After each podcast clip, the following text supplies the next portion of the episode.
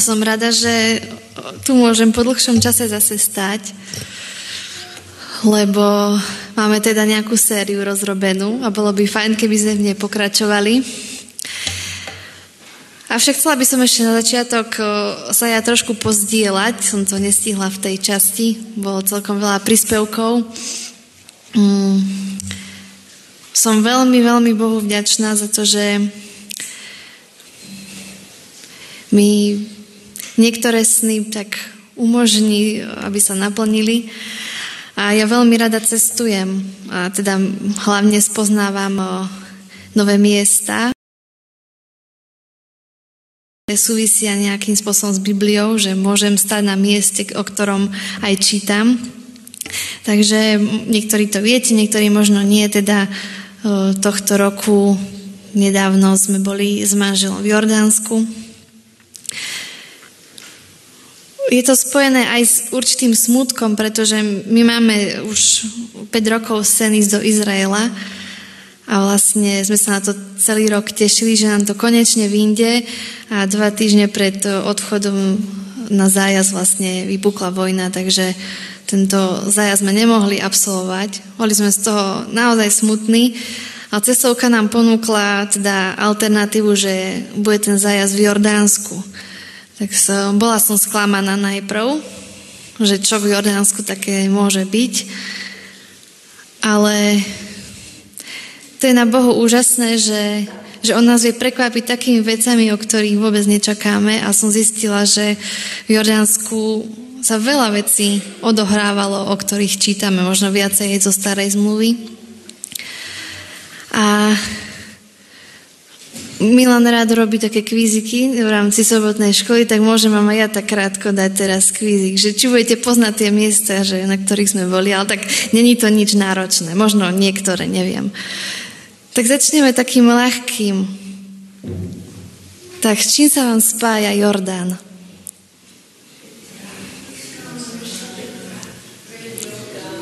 No, jo, prejdi Jordán. Kto prechádzal cez Jordán?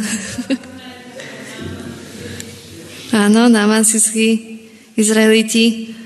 A ešte, ešte niečo také významné sa dialo v rieky Jordán, v Novej zmluve. Áno, dobre, tak to bolo ľahké. Ďalšie ľahké je hora nebo. Čo tiaľ videl?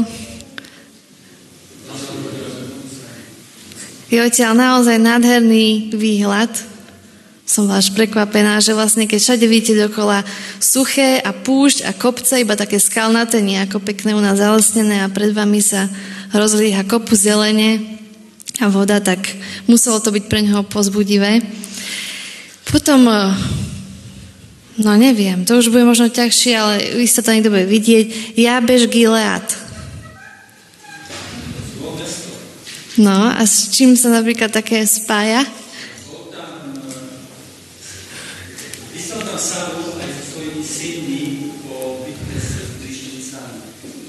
Že tam išiel?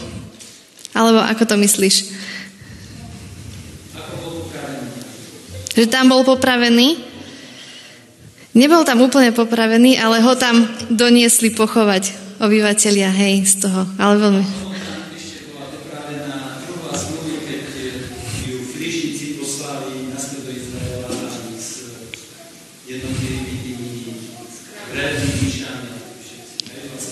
Uh-huh. Ja som vedela, že to podržíš. Keď nikto nebude vedieť, tak ty budeš. No, potom uh, sme boli pri rieke Jabok. To je zase Jakob. To je zase Jakob.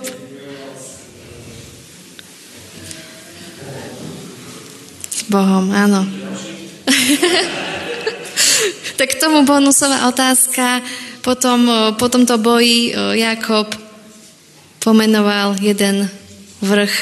Viete ako? To je hneď pri tej rieke. V preklade je to, že tvár Božia. Ale že či niekoho napadne, ako sa to volalo? Čo, Ferko? Penuel. Tvár Božia. No, bolo tam to samozrejme veľa, až taká možno jedna, ale to není v Biblii, tak možno tí, čo máte radi históriu, by ste možno vedeli, že mesto Pela, neviem, či vám to niečo hovorí, ale to je vlastne, tam kresťania utekali z Jeruzalema, keď teda vedeli, že budú obliehaní Rímanmi, takže to je to mesto, do ktorého utekali, tí, ktorí sa zachránili, ktorí reagovali na tú výzvu. Bolo to pre mňa veľmi silné, že som mohla na týchto miestach stáť, som to veľa aj predstavovala, že aký to bolo život, je to úplne niečo iné, ako, ako sme zvyknutí. Takže to som sa chcela tak iba v krátkosti pozdieľať, že, že napriek tomu, že Izrael nevyšiel, že Boh nám pripravil pekné prekvapenie aj v tomto Jordánsku, akurát možno ešte tú Sodomu a Gomoru sme nestihli vidieť, to nebolo v rámci zájazdu, ale ešte to by sme tam vedeli nájsť. No a teraz sa poďme teda, ale asi viete, že rada s vami teda rozoberám list do Efezu, taký kľúčový, kľúčový list. No a som ho delila na štyri časti. Ja to vždy radšej pripomínam. Je to taká, taká nejaká postupná cesta, že nedá sa preskočiť, ako keby jedno s druhým súviselo. A teda sme začali novým životom, potom sme tak dlhšie rozprávali o novej spoločnosti. A teraz sa konečne dostávame do tretej časti a tá časť je vlastne od 4. kapitoly až po 5. 20. verš. A túto, túto časť by sme mohli nazvať nové zásady. Čiže mali sme nový život, nová spoločnosť, tam sme veľa hovorili o tom, že sme ako rodina. A v tretej časti budeme hovoriť o nových zásadách.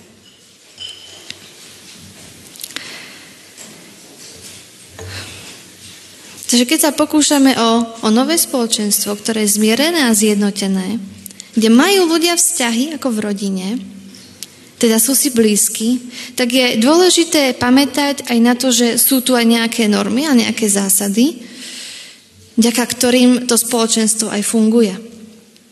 Ak by ste chceli so mnou teraz sledovať, budeme čítať Efežanom 4. kapitolu 1 až 16. Je to síce celá tá tretia časť, ale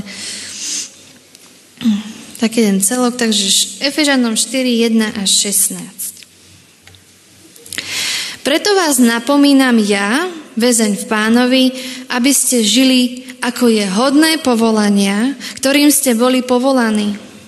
So všetkou pokorou, miernosťou, trpezlivosťou, znášajte sa navzájom v láske. Usilujte sa zachovávať jednotu ducha vo zväzku pokoja. Jedno je telo a jeden duch. Ako ste aj boli povolaní k jednej nádeji svojho povolania. Jeden je pán, jedna viera, jeden krst, jeden Boh a Otec všetkých, ktorý je nad všetkými, skrze všetkých a vo všetkých. Každému z nás však bola daná milosť podľa miery Kristovho daru.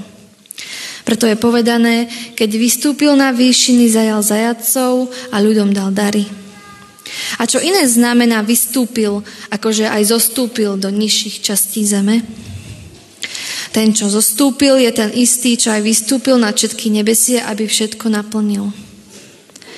A on ustanovil jedných za apoštolov, iných zase za prorokov a iných za zvestovateľov Evanielia, a iných ustanovil za pastierov a učiteľov, aby pripravovali svetých na dielo služby, na budovanie Kristovho tela, až kým všetci nedospejeme k jednote viery a poznania Božieho Syna v dokonalého človeka, ktorého mierou dospelosti je plnosť Krista. Aby sme už neboli nedospelí, sem tam hádzaní a zmietaní závanom hociakého učenia – ľudskou úskočnosťou, chytráctvom a úkladným zvádzaním na blúd. Buďme pravdiví v láske, aby sme vo všetkom dorastali v Krista. On je hlava, z neho rastie celé telo, pevne spojené vzájomne sa podporujúcimi klbmi a buduje sa v láske podľa toho, ako je dané každej časti. Neviem, či si tam v tomto texte postrehli tie nové zásady a nové normy. Ale keď sa vrátime len prvým dvom veršom, napomínam vás, aby ste žili, ako je hodné povolania, ktorým ste boli povolaní. Boli sme k niečomu povolaní. Tá otázka v súvislosti s týmto znie, žijeme v súlade s tým, ako sme boli povolaní? Keď si tú otázku položíme každý sám za seba, vieme, k čomu sme povolaní a žijeme podľa toho? Lebo tento text hovorí, že náš život má byť určený charakterom Božieho povolania a náš život má byť toho hodný. A keďže teda postupujeme, tak ten nový život novej spoločnosti má dve vlastnosti. Je to, je to jeden ľud, je to jedna rodina a je to aj keby svetý ľud. Viditeľne iný od tých, ktorí zatiaľ ešte v Krista neveria a je oddelený, aby patril Bohu. Čiže tento ľud je povolaný k tomu, aby bol jedným ľudom, a musí tu svoju jednotu aj, aj prejaviť. A pretože je tiež... No a táto je jednota a čistota. Tento text, ktorý sme o, čítali, tak v ňom sa Pavol zaoberá štyrmi skutočnosťami o tomto druhu jednoty. A teda, ak to ešte máte otvorené, tak o, Druhý verš hovorí o tom, že jednota závisí od láskavosti nášho charakteru a správania. Tretí a šiestý verš hovorí o tom, že jednota pochádza z jednoty nášho Boha. Verše 7 až 12 hovoria, že jednota je obohotená rozličnosťou našich darov, a o jednote tiež hovorí v zvyšných veršoch, že vyžaduje zrelož nášho vzrastu. Láskavosť, jednota, roz... javne kľúčovými myšlienkami tejto časti. Ale nedá sa to všetko samozrejme prebrať naraz. To aby ste trošku tak sa naladili na túto tretiu časť o nových zásadách. A my teda dneska skončíme pri tej prvej, že tá jednota závisí od láskavosti a nášho správania.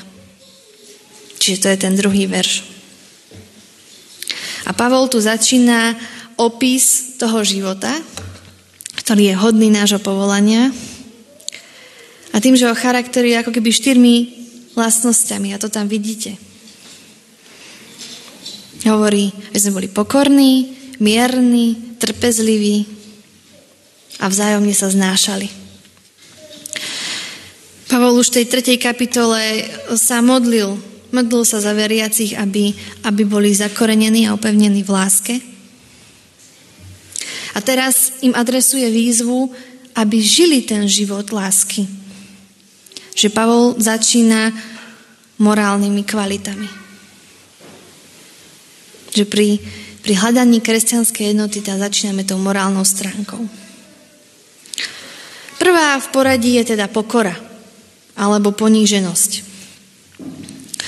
A poníženosť alebo pokora bola v starovekom svete veľmi opovrhovaná, lebo Gréci nikdy nepoužívali slovo pre pokoru v nejakom súhlasnom kontexte. A už vôbec nie s obdivom. Práve naopak, oni týmto slovom označovali taký biedný, otrocký, možno taký petolízačský postoj, alebo takú až hrbiacu sa podriadenosť otroka. V podstate, kým, kým neprišiel Ježíš, tak skutočná pokora nebola ani uznávaná. A Pavol tu v tomto druhom verši e, používa teda slovo, ktoré by sme, keď by sme ho preložili z gréčtiny, tak by to znamenalo až poníženosť mysle.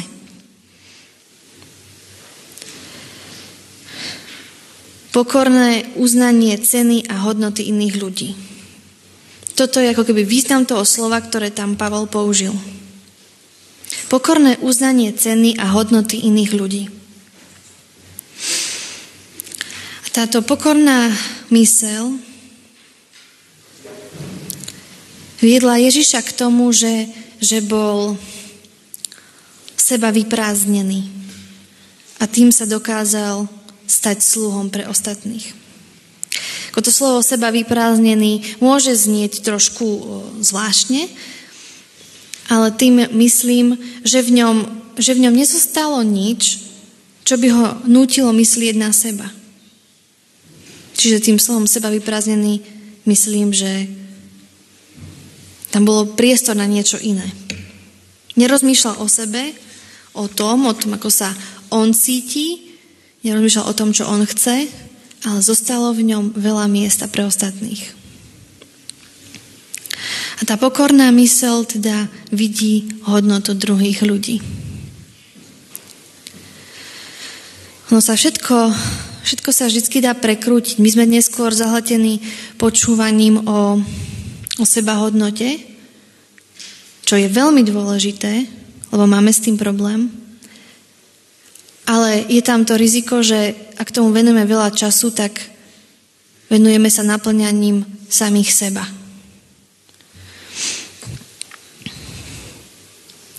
Nehovorím o tom, že byť si vedomý vlastnej hodnoty je zle. To určite nie, je to veľmi dôležité. Ale je dôležité, aby sme skôr rozmýšľali nad tým seba vyprázdnením. Alebo tým, na čo tam ostáva priestor to našom vnútri. Pretože tá pokora nás vedie k seba vyprázdneniu. Je to tá poníženosť mysle, teda ako by sme to mohli povedať ešte inak. A to by nás malo teda viesť k tomu, že máme pred očami hodnotu druhých ľudí pokore sa veľmi pekne a výstižne vyjadruje list Filipanom v druhej kapitole. Určite to poznáte. Nič nerobte z ctižiadostivosti ani pre marnú slávu, ale radšej v pokore pokladajte iných za vyšších od seba. A nevyhľadávajte každý iba svoje záujmy, ale záujmy druhých. A toto nám veľmi pomáha pochopiť, čo je to pokora? Ale musíme sa samozrejme aj zamyslieť nad tým, že kde sú hranice pravej pokory. Lebo pokoru vieme, vieme veľmi ľahko premeniť na ponížené prikývkovanie alebo na ľahostajnosť. Ale hranica pokory nie je v tom, ako, ako my vyhodnotíme situáciu, ale v Bohu a v Kristovi, lebo On nám ukazuje, s čím sa môžeme alebo s čím sa máme zmieriť a s čím sa už nesmieme a proti čomu sa musíme ozvať. Ide teda o to, aby, aby tú hranicu pokory určoval Boh sám a nie naša obava alebo, alebo naša túžba po nejakom seba presadení. Takže teda otázkou je, že kam by mala naša pokora smerovať. Mohli by sme to vyjadriť ako pokora voči Bohu,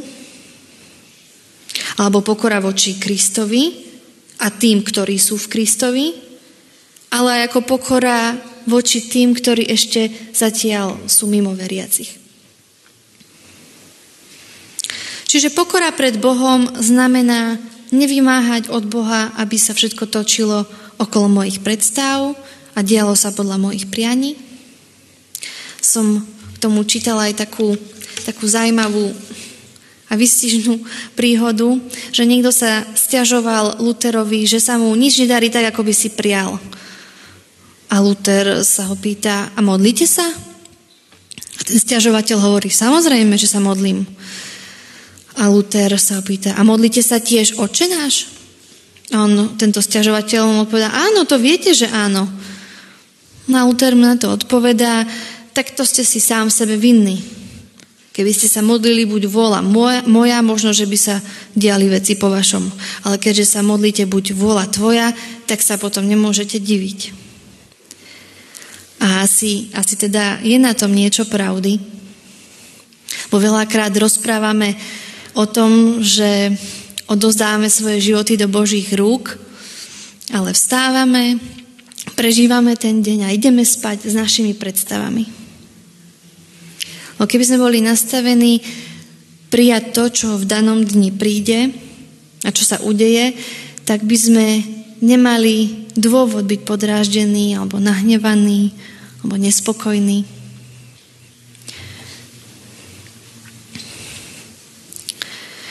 Pokora pred Kristom neznamená len pokoru pred tým, čo urobil Ježiš, ale aj v tom, čo on koná cez svoje údy.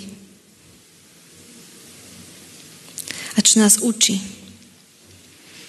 A Pavel tu nehovorí všeobecne, ale o konkrétnych ľuďoch, ktorí patria do spoločenstva. Jeden druhého pokladajte za vyšších od seba – Máme pred očami konkrétnych ľudí, ich skutky, ich svedectvá, ich vernosť, ale aj ich zlyhanie. A tu si potrebujeme veľmi silne uvedomiť, že vyšších od seba nemáme poklad len tých, ktorí sa nám zdajú byť vzoroví alebo zbožní, ale všetkých veriacich, bratov a sestry, všetkých, s ktorými tvoríme tú rodinu, jednu, Všetkých máme vidieť vyšších od seba. A takáto rodina potom žije a funguje harmonicky, kým platí, že, že jej členovia si vzájomne načúvajú, nepresadzujú sa, dokážu si vypočuť aj napomenutie, nepotrebujú mať stále pravdu, vnímajú svoje chyby hm, a tak ďalej.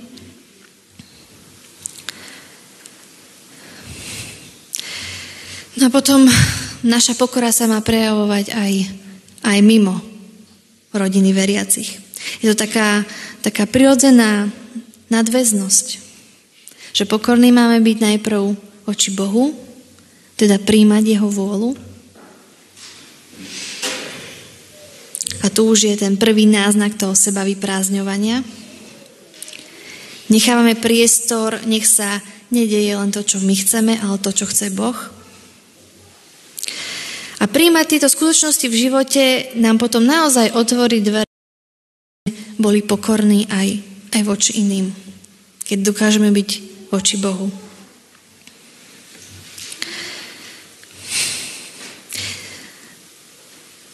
Za každou nezhodou sa skrýva pícha, kým najväčším tajomstvom zhody je pokora.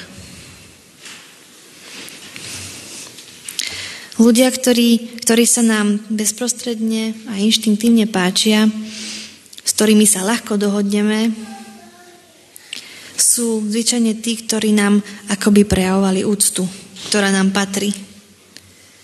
Dávajú nám pocit, že sme dôležití. A zase tí, ktorí sa nám nepáčia, sú tí, ktorí s nami zaobchádzajú ako s odpadkami, alebo teda zaobchádzajú s nami tak, ako keby sme neboli dôležití. No a z tohto vyplýva, inak by sme to teda mohli aj povedať, že, naša osobná samolúbosť je kľúčovým činiteľom vo všetkých našich vzťahoch.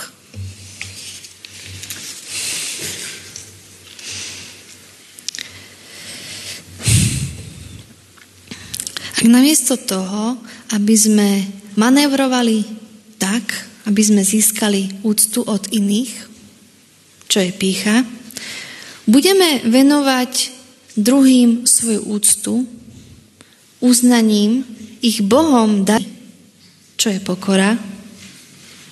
Budeme potom posilňovať sú. Či je pre nás dôležitejšie, aby nám bola preukazovaná úcta, alebo viacej rozmýšľame o tom, ako by sme my mohli druhým ukázať, že sú, že sú hodní prejavenia tej úcty že majú Bohom darovanú cenu.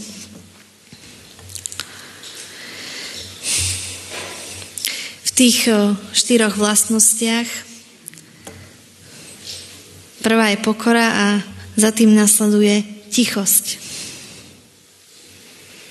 Čiže život hodný nášho povolania by sa mal prejavovať aj našou tichosťou. Je to, je to aksí si stred medzi prílišným hnevom a neschopnosťou sa nahnevať. Tichosť alebo krotkosť nie je synonymum pre slabosť. Je to práve, že jemnosť silných, ktorých sila je pod kontrolou. Človek je svojim vlastným pánom, ale zároveň sluhom iný. A tá tichosť, to je absencia postoja presadzovania osobných práv. Takže vidíte, že tá pokora a tichosť tvoria takú prirodzenú dvojicu. Lebo tichý človek myslí tak málo na svoje osobné nároky, ako pokorný myslí málo na svoje zásluhy. A túto, túto dokonalú vyváženosť vidíme vlastne v osobe Ježiša Krista, ktorý on sám sa označil, že som tichý a pokorný. A on tam hovorí, učte sa odo mňa, lebo som tichý, pokorný a nájdete tak odpočinutie pre svoje duše. To je také zaujímavé, že veľakrát túžime po takom kľude a pokoji v tomto rozbúrenom a chaotickom svete. A Ježiš povie, že odpovedou na pokoj našej duše je to, že budeme tichí a pokorní. A my práve, že veľakrát konáme inak. Presne opačne. Boh nám chce dať dar, lásku, lásku, ktorá, ktorá zabúda na seba. Nie zabudnúť na to, kto som, ale vyprázdňovať seba. Nechať priestor, aby som rozmýšľal o sebe. Lebo keď neprikladám sebe príliš veľkú váhu, keď nemyslím na to, aké ja mám práva, tak vtedy sa dokážem stať sluhom ostatným. Otázka je, že či vôbec chceme byť sluhmi.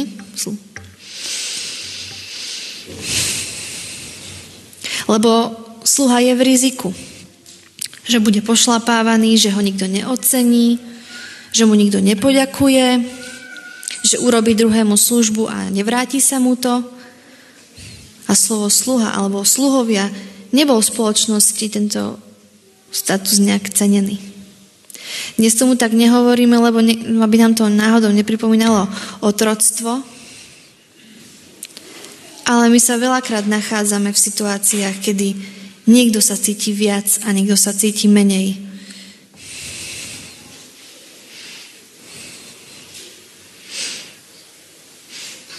Máme medzi sebou maličkých, tých, ktorí robia podriadné veci, ktorí slúžia iným. Preto vás napomínam ja, väzeň v pánovi, aby ste žili, ako je hodné povolania, ktorým ste boli povolaní. So všetkou pokorou, tichosťou a trpezlivosťou znášajte sa navzájom v láske. a pokladajte iných vyšších od seba.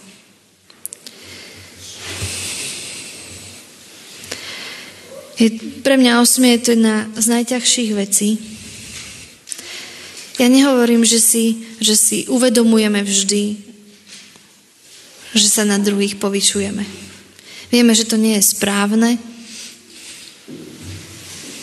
ale veľakrát už len svoje mysli ako sa na daného človeka pozeráme?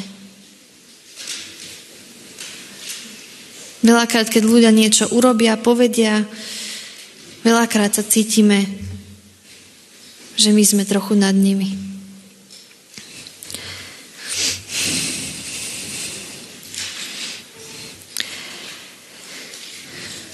Keby sme teda skúsili rozmýšľať nad tým, aké je to vidieť druhých vyšších od seba,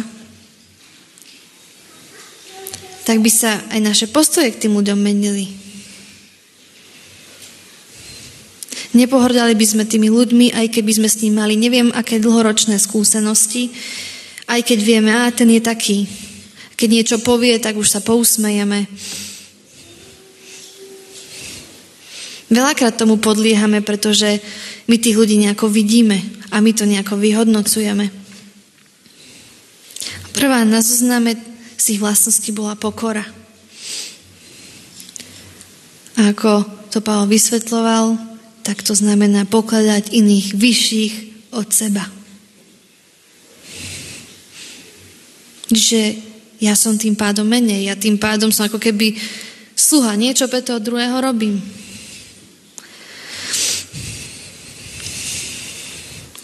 Rozmýšľala som nad tým, že možno by bolo jednoduchšie, keby sme sa dostali aspoň na takú úroveň, že druhých vidíme takých, ako sme my, hej, že k ním pristupujeme tak, ako, ako chceme, aby pristupovali k nám, že dáme na jednu úroveň, ale toto nás predsa len vedie k niečomu inému. K tomu seba vyprázdňovaniu. Že nechávame priestor pre tých druhých a menej pre seba. Je to taká, je ťažká možno vyrovnanosť medzi tým, že ako mať vlastnú seba hodnotu, vedieť, kto som, vysvetovať svoje hodnoty, ale zároveň sa nenechať pohltiť samým sebou. Možno, možno to naozaj musí začať tak, ako som hovorila, že najprv je pokora voči Bohu keď dokážeme príjmať od Boha to, čo nám do života dáva, možno sa nám bude potom aj ľahšie príjmať tých druhých okolo seba.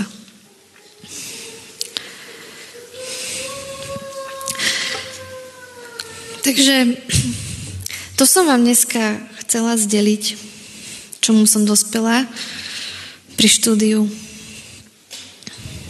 týchto veršov. A teda nech nám to tak stále tam niekde rezonuje, že máme druhých poklad vyšších od seba.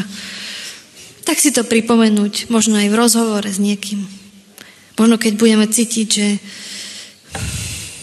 nám niekto dvíha tlak, pripomenúť si, že tento človek má byť vyšší odo mňa.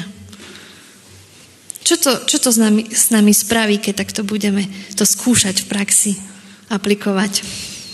To vám všetkým prajem aby sme v tej pokore takto rástli. Amen.